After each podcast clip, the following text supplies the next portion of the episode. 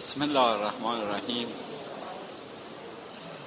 امشب با وجود اینکه حالم مساعده برای صحبت و فرایض لازمی که خدمت اخوان محترم باید عرض کنم نبود، ولی با توجه به ربایی که از بابا طاهر خوندن و از تاقا همیشه می‌فرمودن بابا طاهر وقتی شروع می‌کنید با به دریا بنگرم دریا تا بینم،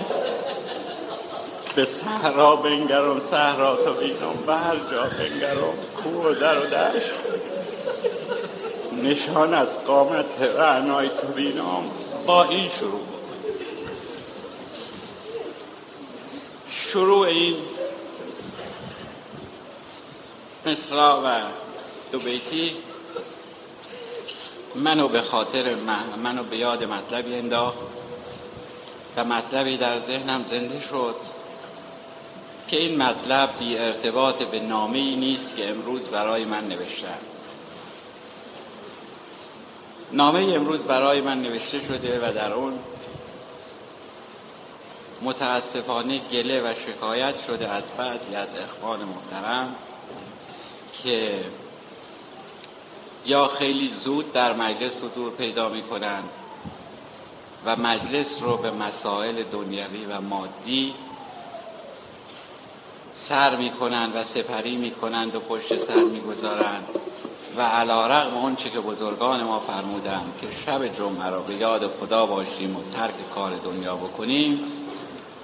خلاف اون میشه. من در اینجا با وجود این که بارها و کرارا این تقاضا را از حضور اخوان محترم در نهایت تواضع و خشوع و فروتنی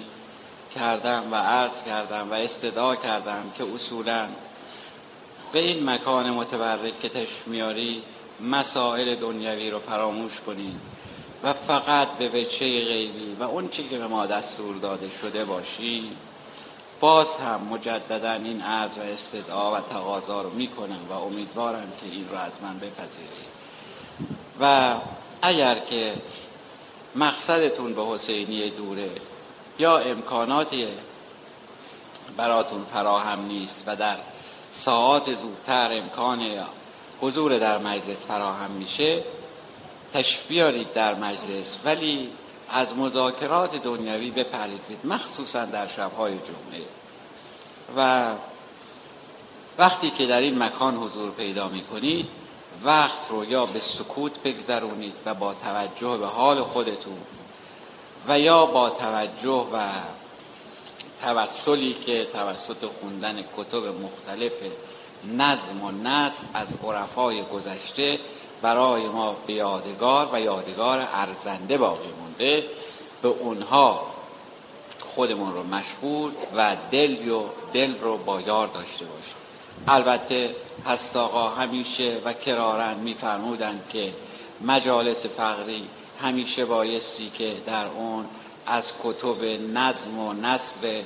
عرفای متقدم و عرفای بزرگی که به حمد الله در تاریخ عرفان و اسلام و در ایران ما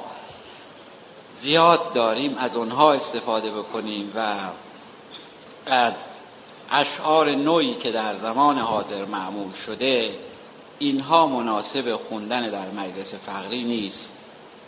و بهتر اینه که اون کتب خونده بشه، یعنی کتب نظم و نثر، مخصوصا کتب عرفای قرن ششم و هفتم. و کلامم رو با خاطره و یا به عبارت دیگر با آخرین خاطره‌ای که از فرمایشات ایشون در شب جمعه داشتم تمام میکنم و این خاطره امیدوارم که در اذهان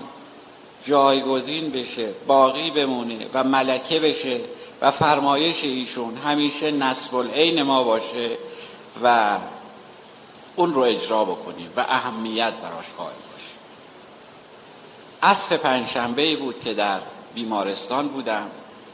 و متاسفانه آخرین پنجشنبه‌ای بود که ایشون در زحمت و قید این تن خاکی و جسمانی بودن و رو به سوی محبوب داشتن یکی از اخوان محترم که آمده بودن به عیادت ایشون منو مخاطب قرار دادن مخاطب قرار دادن و فرمودن که تو چرا مجلس نمیای؟ گفتم حالم مساعد نیست، بیشتر مایلم که شرفیاب حضورشون باشم. این برادر عزیز و بزرگوار ما بزرگوار من اصرار رو از حد افزون کردن و به من گفتن که اگر نیای تو رو به زور میبرن و باید در مجلس حضور پیدا کنی. گفتم پس اجازه بدید که من حضورشون شرفیاب بشم و اجازه مرخصی بگیرم برای مجلس. رفتم به اتاق، پای مبارکشون رو بوسیدم.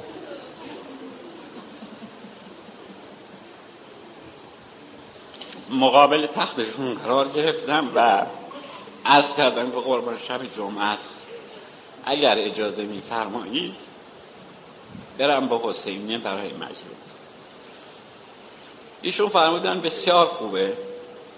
برو از طرف من به فقرا سلام برسون، التماس دعا بگو و بگو خادم شما در بیمارستان، در روی تخت بیمارستان خوابیده و از خدمت شما